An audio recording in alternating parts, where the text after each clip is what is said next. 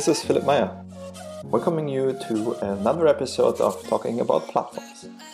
We present and discuss relevant discoveries from the field of platform research.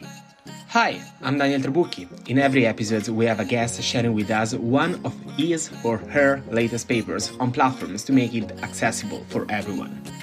And with that, let's jump right into the conversation.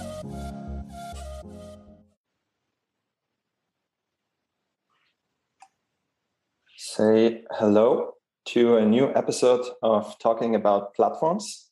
Today, our guest is Joost Rietveld. Hey, Joost. Hey. And of course, my regular co host, Daniel. Daniel, how are you doing? Hi. Hi, hi. All right. Uh, some introductory words about Joost. Uh, Joost Rietveld, sorry, um, is an assistant professor in the Department of Strategy and Entrepreneurship at the UCL, University College London's School of Management. He's there since 2018. And prior to that, he held an assistant professor position at the Rotterdam School of Management. And um, his research interests are at the intersection of technology strategy and innovation management.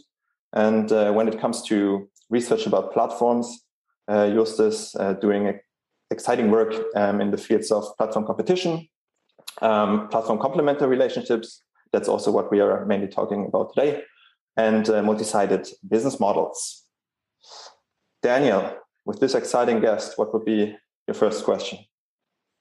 Thank you, Philipp. Uh, you know, I'm I'm quite boring with, with the starting question. It's always the same, but the answers, fortunately, still continue to be different. So, yes, first of all, welcome here, and uh, as you know here we talk about platforms and we've got people that in the life usually talks about platforms.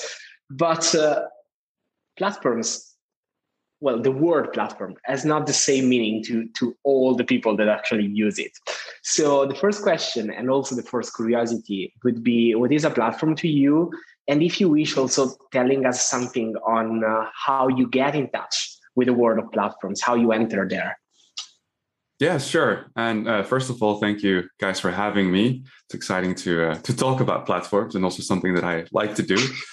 Um, so I, I think my my first answer would be quite boring, and then maybe the second answer will be a bit more exciting. Um, so when I think about platforms, I I think about them in a fairly standard, multi-sided um, platform definition that, that, that comes from kind of an economics background. So I, I tend to think about platforms as um, as products or services that are connecting two or more user groups, distinct user groups who are connected via an indirect network effect.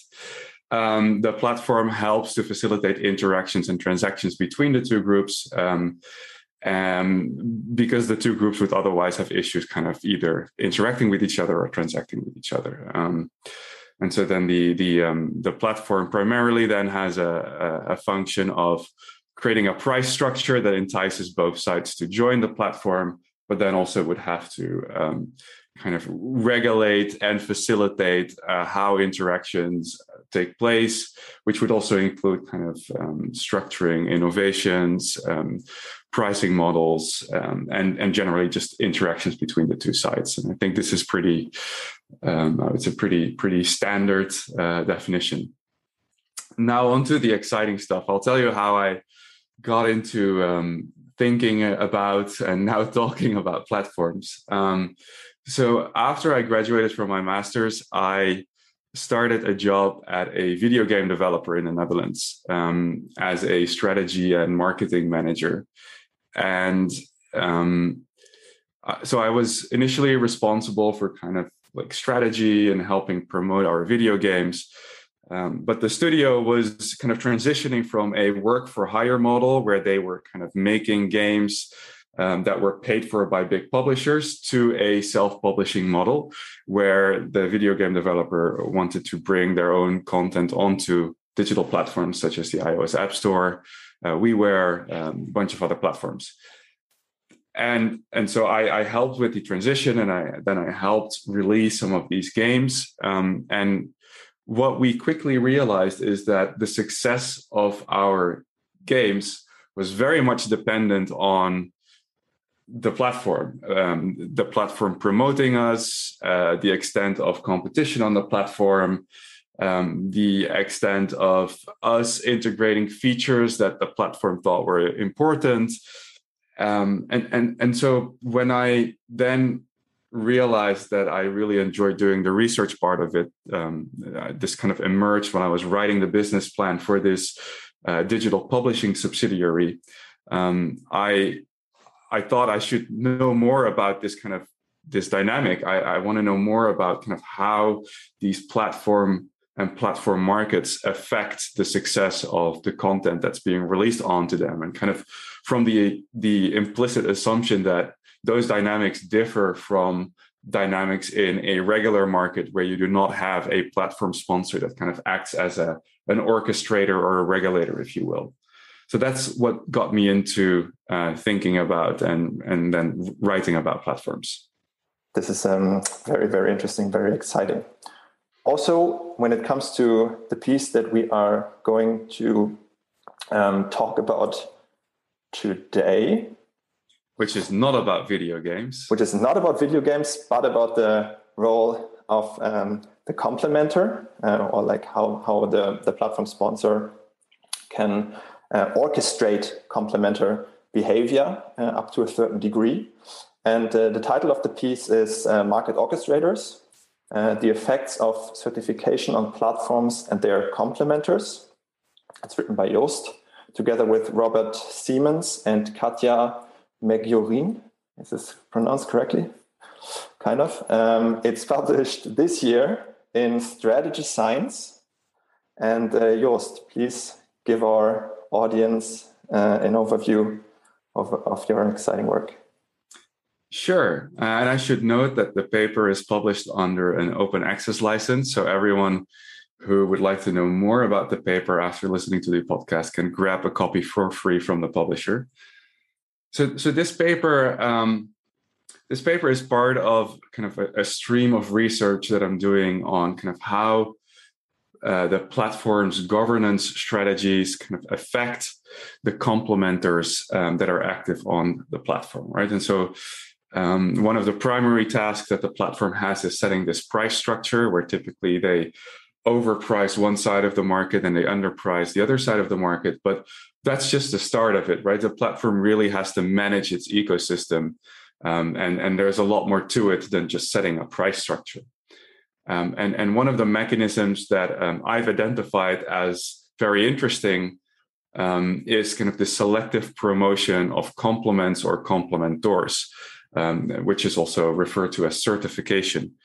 And so, what this is is on many platforms that we that we that we um, as consumers are active in these days, there is some sort of selective promotion going on where the platform highlights certain products or certain sellers um, that the platform think um, are of high quality and are important to uh, the platform ecosystems. Right? So on, on Spotify, you have these curated playlists that are put together by Spotify. Um, on on video game platforms, you have these um, platinum uh, re-releases. Um, and in the context of Kiva, which is kind of the empirical setting of, of my paper, um, you have uh, social performance badges. And so, in all of these cases, the platform kind of puts a, a, stamp on on either a product or a firm on the platform, and and really kind of attracts end users because you know there, there's typically a lot of um, a lot of sellers and a lot of products on platforms. And so it's hard for consumers to kind of make up their mind which is which is a high quality product which is not.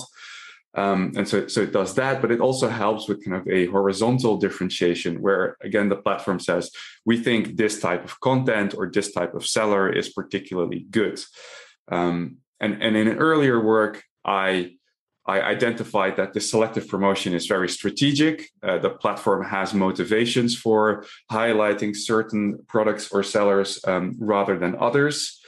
Um, and, and, and, and in this work, I wanted to understand okay, if uh, a seller receives a certification or a selective promotion, how does that then affect their future behavior on, on the platform?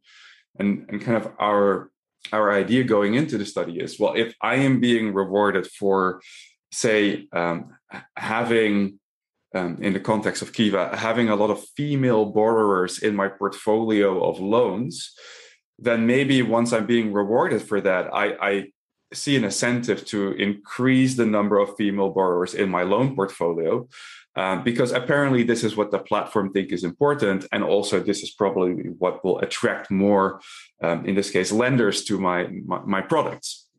Um, so that's what we set out to do and and kiva was a really nice setting to do this because um, in december of 2011 kiva kind of unexpectedly introduced um, these badges to its ecosystem. And and some of the um, firms, microfinancing institutions in this case, received badges and others did not. Um, and so it was kind of a nice shock to the system with a before and an after, um, and some microfinancing institutions getting a badge and others not. And so that, that really allowed us to kind of track what happened to those microfinancing institutions who got a badge after they got a badge compared to those who are comparable but did not get a badge. And so what we find is that they indeed adjust their loan portfolio. They, they, they will have a greater share of female borrowers after they get a batch that rewards um, having female borrowers in your loan portfolio. And then we also look at some kind of boundary conditions to this effect. Are there uh, limitations that will lead some microfinancing institutions to have a stronger response to the platform's promotion than others? And, and what we find is uh, first, if you get multiple badges, your response is less strong because as a microfinancing institution, you then have to kind of divide your intention over these multiple badges. And so maybe not only you need to increase or you want to increase the number of female borrowers, but maybe you also want to increase loans that are rewarding innovation and entrepreneurship. And so your, your attention is spread thin, um, if, if you will. Um, so microfinancing institutions who get multiple badges have a weaker response in terms of readjusting their loan portfolio. And also we found that microfinancing institutions who, who have a very specialized portfolio of loans, meaning that they are active in only one or a few industries, um, also have a weaker response to receiving a badge because we argue they will have to dig deeper to find good loans within that industry um, from, in our case, female borrowers, right? And so, so, so microfinancing institutions with loans spread across multiple industries um, find it easier to adjust their loan portfolios than those with highly specialized loan portfolios. Um, and so, from from the platform's perspective, this has implications, right? First, we show that a selective promotion has an effect. It, it triggers a behavioral change by complementors on the platform. And second, there are some li- limitations to the extent that complementors can respond to these incentives. And so that then gives some, some insight for platforms in terms of who they should promote if they want a strong response. I think that's the paper in a nutshell. Thank you very much, Joost. It's very interesting and it's actually going in, in one of the direction that I always highlight when I'm talking about platforms with someone. There is a, this kind of idea, especially for those people that look platforms only as users from the outside, that the platform is actually just connecting the dots, just connecting the site, and, and that's it. While your study is, is one of those, those ones that are actually highlighting the actual role of the platform in creating value. In this case, with the certifications, the badges, and, and so on and so forth. But the fact that the company is actually doing something to make the transaction easier, more meaningful, or whatever it is. And thinking about this, um, well, I thought back to a couple of things that happened, and I would like to, to know your opinion about it. A couple of months ago, Twitter decided to, to ban in those days, president of the United States, States of America, which, which was uh, uh, Trump. And just yesterday, um, YouTube decided to ban some content on, on its own platform regarding the, the kind of movements against vaccines for COVID 19. And it, it's something I don't have a clear opinion on. So, what's your opinion on, on these kind of uh, actions and positions that platforms are taking lately regarding what is happening on on on their platform. Yeah sure. Um, right so i think um, in our field in, in, in kind of like management science or management academia there is this increasing notion of kind of the orchestrator right? The ecosystem orchestrator. And i think it's a bit of a, a buzzword um, but but you know there's definitely something to it. And i think with our study we show that there is an actual act of orchestration taking place right? The platform does something and then it has a very um, uh, tangible effect on the products or the the type of products that are being offered on the platform. And so so so yes platforms are orchestrating and i think kind of to your question they also should be orchestrating right? Um, it's not just enough for a platform i think to facilitate a marketplace because you know they, they, are so much more and also our lives are increasingly ingrained in these platforms that i think they've become too important to just leave them to their own fate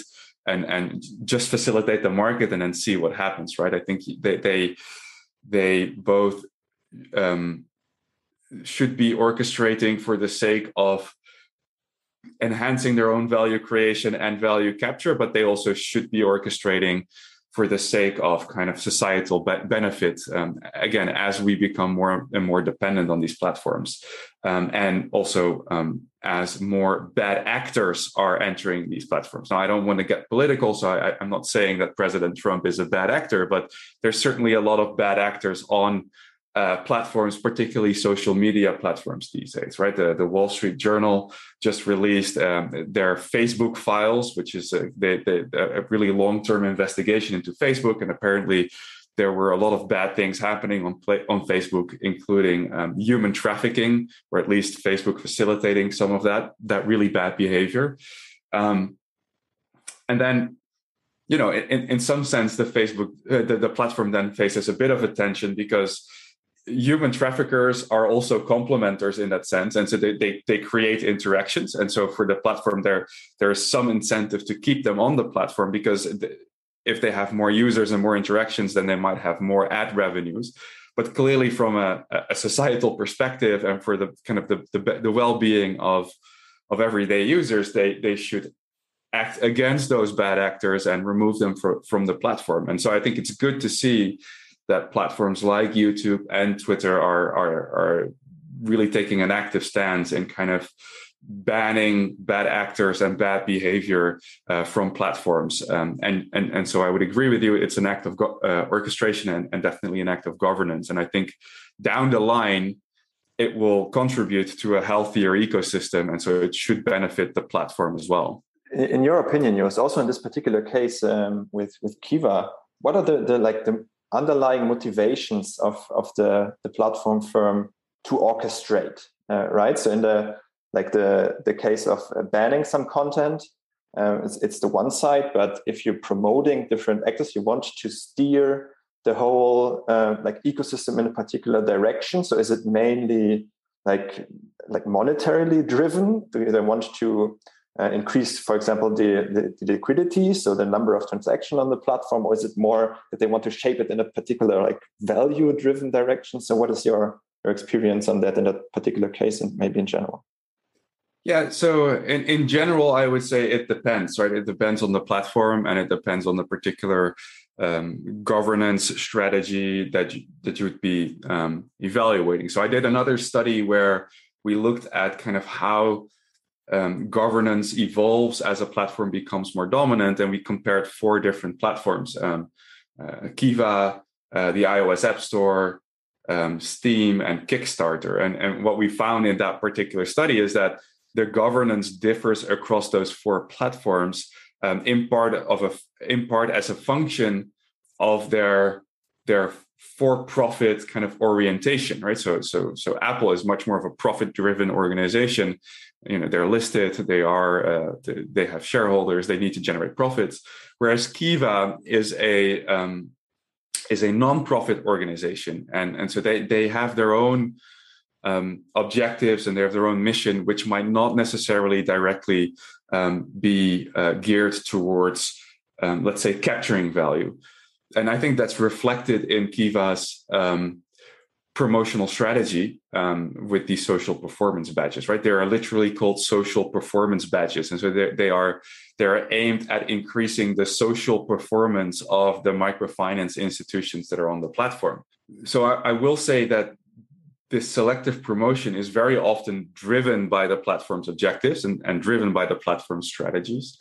Um, in the context of Apple, for example, um, when I was still working for the game developer, we quickly learned that if Apple um, updates its iOS and there's a particular feature in iOS that Apple think is important, say for example um, in-app purchases, then um, the apps that would get featured um, or apps were much more likely to get featured if they had in-app purchases because it's in line with what what Apple wanted to push um, for its for its ecosystem, right? And so um, with Kiva, it's social performance. Um, and our specific focus on um, this family uh, community empowerment badge, um, um, which promotes loans by women, is, is very reflective of Kiva's objectives. Because um, Kiva learned that loans to women have a multiplier effect because if if if these if women get these loans it empowers the women but also if they um, have any kind of gain from these loans they are much more likely to reinvest those gains in their families or in their own businesses. And so it, it would not only benefit the women directly but it would also benefit kind of their their communities um, if those loans are successful. So that badge is very much in line with Kiva's objectives as a non non-profit organization, and particularly kind of having the biggest effect with their loans. But it's not to say that those that that those particular loans are the best type of loans from the microfinancing institution's perspective, right? Very often, a microfinancing institution is a for-profit organization. And we didn't test this, but we, we, we briefly touch on it in a discussion of the paper you need to be aware as a complementor what the objectives of the platform are and and know that they are promoting from that perspective. And you need to kind of assess the extent that those objectives align with your own. If we're not saying that they don't but if loans for female borrowers are are not optimal from a for-profit perspective from from the microfinancing institution. You you need to kind of make that trade-off for yourself as a microfinancing institution. Like do i want to readjust my loan portfolio because the platform wants me to uh, versus is is this what's helping me generate the most profits um, if that's my objective right? So so there might be discrepancies between the objectives of the platform and and and their their promotional strategy and uh, the complementary objectives. And so I think that's a, that's a really interesting tension that we um, should pay a bit more attention to as as researchers. When you enter uh, with such certifications or anyhow uh, with something concrete in the management of one of the two sites, you might generate various effects. On the one hand, it, it may have a negative or anyhow not so positive effect on the other complementors that are not certified. You may create some sort of biases that generate flows and so on and so forth. Since you are studying exactly this kind of mechanism, I was wondering if you are talking to a, a platform manager or someone that is creating a platform, do you think that this kind of mechanism should be there from the beginning, should enter at a certain point? Do you have any idea on, on this? Yeah, in fact, I do. Um, so there's a couple of thoughts that, that that came to mind. So so kind of to your question specifically, in in the other paper that I the other research project that I did where we kind of studied which complements are selectively promoted, we we indeed clearly saw that um, platforms uh, might wait first for a while before kind of rolling out such a program. And they might also avoid promoting um, at times when there's a lot of new complements coming onto the market. And so there's kind of two sides to this, right? So on the one hand, um, I think as you alluded to, if you promote one complement or complementor, that that attracts a lot of demand to that particular complementor, and it might lead to some negative effects for for similar complementors that are losing business because of that right? So if if consumers uh, time or money is finite they will only spend their money and time once. And so if they're spending it on a promoted complement then they're probably not spending it on some other complement. And so it, there there could be in that sense a negative externality um, in a sense that it takes away business from some complementors and and and, um, and and and pushes it to the ones that are being promoted. Now, from the perspective of the platform, this this might be exactly what they what they want, right? They they want to shine a light on these promoted complements or complementors, but they should be mindful of the fact that the, of the effects that this may have on competition. And so, in the other project where we look at which which um, games are promoted, we find that platforms are more likely to promote when there's fewer new games coming out and so the potential negative effect on competition is is less is weakened. Um, also um, we find that they are that they are more likely to promote later in the life cycle of the platform because you kind of first want to let the dynamics play out. You want to see which which of your complementors are doing particularly well which are some of the trends that are are doing well with consumers and then maybe at that point you want to kind of amplify those those those positive effects by by starting to promote so um, and also you may want to um, kind of direct consumers that are new to the platform to some of the products that, that were already on the platform and, and that are of particularly high quality or importance to the platform. So, so that's kind of something to take into account from the platform's perspective when you're when you're designing such a, a promotional program. I will also say that it it does indeed have very tangible effects on kind of the, dem- the demand side on the platform. So in, in the Kiva paper, we we um, we measure this um, specifically. So we, we look at okay, if you are being promoted, does that increase the the, the amount of money that um, lenders are um, giving to your loans? Does it increase the number of lenders that this microfinancing institution is able to attract? Does it increase the amount of money per lender that uh, a particular microfinancing institution is able to, to, to attract? And the answer to all of the all of those questions is yes so if if you get a badge and you direct you you change your behavior on the platform in accordance with that badge then you generate more money for your loans and so there is a there is a a, a, um, a, a very um, real effect or a real consequence to these promotions Furthermore, what we also see, um, we did not measure this with kind of econometrics, but what we observe is that the platform as a whole seems better off after the introduction of this these these promotions. Um, so after Kiva introduced its social performance badges, we, we see that overall the number of uh, lenders and the amount of money that is being um, kind of um, uh, um, allocated onto the platform increases. Um, and this may be, as you also alluded to, uh, Daniel, uh, uh, as an effect of kind of increased trust on the platform, right? So if, if the platform kind of certifies a microfinancing institution, then uh, um, uh, a lender might be more confident that their money is in good hands. Add to the to the point of these uh, microfinance institutions because I think this is a very very interesting part uh, in this piece and th- there's more like research to to be done about that because the interesting thing is the, the microfinance institutions are like in the piece and also in my understanding the complementors while the complement itself is the project that is proposed by another third party. Um, so my question to that would be like what's the role of having these local complementors um, in the like context of these different projects like that, that really are on site with the with the project partners that offer the, the potential complements on the platform? So how's like kiva setting up this network of local partners in different areas the, the fundamental kind of um, piece here is that these microfinancing institutions are ultimately responsible for making sure that these loans are repaid and are responsible are, are, and and they make kind of these proactive choices about kind of who and what should be in their loan portfolio right? And, and so as a, a, a lender and an individual in a developed country maybe you or, I, you or I or someone in, in the united states there's a lot of uncertainty about these loans because you don't know the person they're very far away Um, you don't know the microfinancing institutions, and there has been some scandals in the past about kind of corrupt micro, um, microfinancing institutions. And so, kind of the role of the platform becomes so important, and kind of the role of, of certification becomes so important because, you know, you're lending out your money.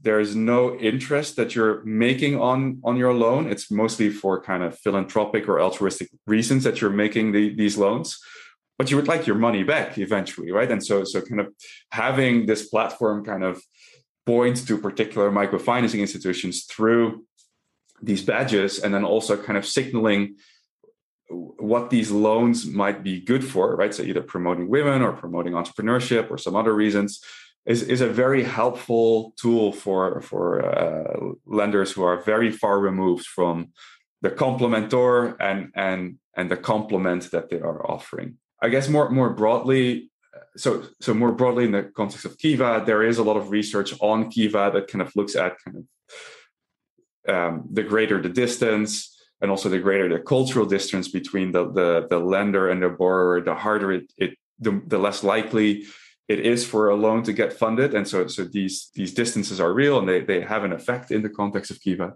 kind of more broadly in the context of platforms, I, I think there is there's a lot more research to be done on kind of the role of, of location in digital platforms.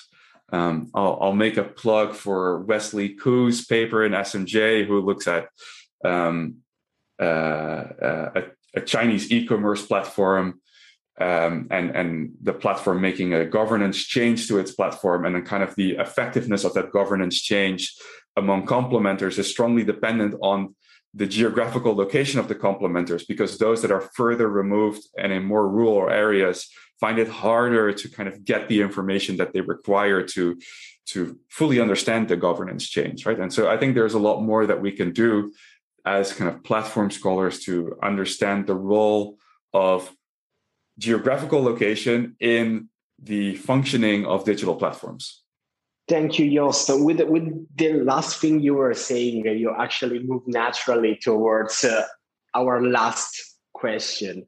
At the beginning, I asked you how you entered in the world of platforms, how what brought you there, how you how you uh, reached this uh, your path in studying platforms. And now you were saying we need more research uh, regarding the the where platforms are, so the local dimension of platforms. And before, you were referring also to the role that platforms have in our society. And this is becoming more and more evident by some of the cases we were mentioning before, but more broadly, looking at the news, we know that something is changing. So even though we cannot foresee the future, and I guess you don't have this great power as well, what's your opinion regarding the future of platforms? So what's the next big deal? How do you see platforms in the future? Whatever comes to your mind regarding what may happen on what we are talking about. So yeah i don't have a crystal ball either. So all i can do is, uh, is, is speculate so i already touched on kind of the role of geographical location and and, and um, geography in the context of digital platforms. So that's something that I would like to see more research on. What I think will happen in um, kind of in, in, in, the broader context of platforms, I think there's a lot of interesting um, frictions at the moment, right? So the, the, the topic of regulation is being brought up um, a lot. Um, there is uh, increasingly people are questioning whether platforms aren't becoming too dominant whatever that might mean right? So um, and and i don't think it's a question of whether there will be regulation but more when there will be regulation and what type of regulation we will see. Um, so i think that will be very interesting to keep an eye on and obviously that will have implications for how these platforms um, are are being managed and kind of the dynamic between the platform and the complementor. And also the, the regulations by themselves could create interesting kind of shocks that that we could um, exploit as researchers. Um, so that's something I'm really interesting in uh, interested in. Generally, also kind of in the in the context of platform dominance, I think we're increasingly starting to see that that particularly complementors are unhappy with how dominant platforms are uh, behaving towards their complementors, right? And and the most obvious case of that is the kind of the Epic versus Apple and Epic versus Google cases that are um, that have been in the news a lot recently. Um, and, and Epic, together with some other high profile complementors, have created a coalition for app fairness where they, they really, what I think, what I'm really trying to do is kind of make a bigger fist by kind of banding together. Because um, that's, that's I, I, think, one of the, the big frictions, right? So platforms are big and dominant, and then complementors are more dispersed and smaller. And so it's, it's difficult for complementors to, to um, to to kind of keep platforms accountable or for for them to to make them change their behavior but uh, again there is increasing dissatisfaction among complementors in many platforms and so i think we will start to see more of these frictions between complementors trying to kind of fight or change the behavior of platforms yeah and i, I think uh, I'll, I'll give my, my my my last kind of suggestion we need to know more about complementors right so there, there's there's a handful of dominant platforms there are millions of complementors. Uh, there's still not a whole lot of research on what makes complements successful, how complementors are affected by the dynamics of the platform itself. And so this is obviously a, a huge plug for my own research because I'm doing a lot in, in this space, but I, I'm doing research in this space because I think it's important and I think we need to more know more about it. So would encourage researchers to to kind of flip the perspective and take complementor dependent variables as their their their their interest rather than platform level dependent variables um, and and by doing that we will further enhance our knowledge of uh, of platforms yeah thank you so much. I cannot add too much uh, to this great great outlook. I think you you touched many many very very interesting uh, points and and topics. And also like your uh, like affinity to uh, the games industry is one that uh, is really really interesting because uh, I think the the game companies are on the edge when it comes to inventing new dynamics, being it uh, like a metaverse inside like a, a game or uh, also really trying to kind of disrupt the dominant platforms with their new models, being it uh, NFTs. that are implemented in like collectibles within games and trading these collectibles within games. So I think there's a lot to come, and I think there will be a lot that you are will or will contribute in the future. And last question would be if someone is uh, interested in learning more about your work, following your work, uh, getting in contact, what's the what's the best place to to follow you?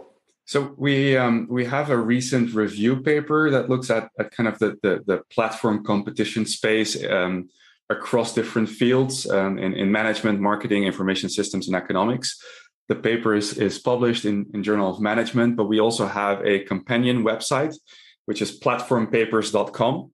Um, and so uh, if you um, if you if you want to know more about research on platforms and you want to have a repository of papers published on platforms, then I think that would be a great place to start. You can uh, essentially browse the entire compendium of papers on platform competition. You can filter by field, by by uh, by topical theme. Uh, and you can also see some, some data visualizations in terms of how the field of platform competition research has evolved.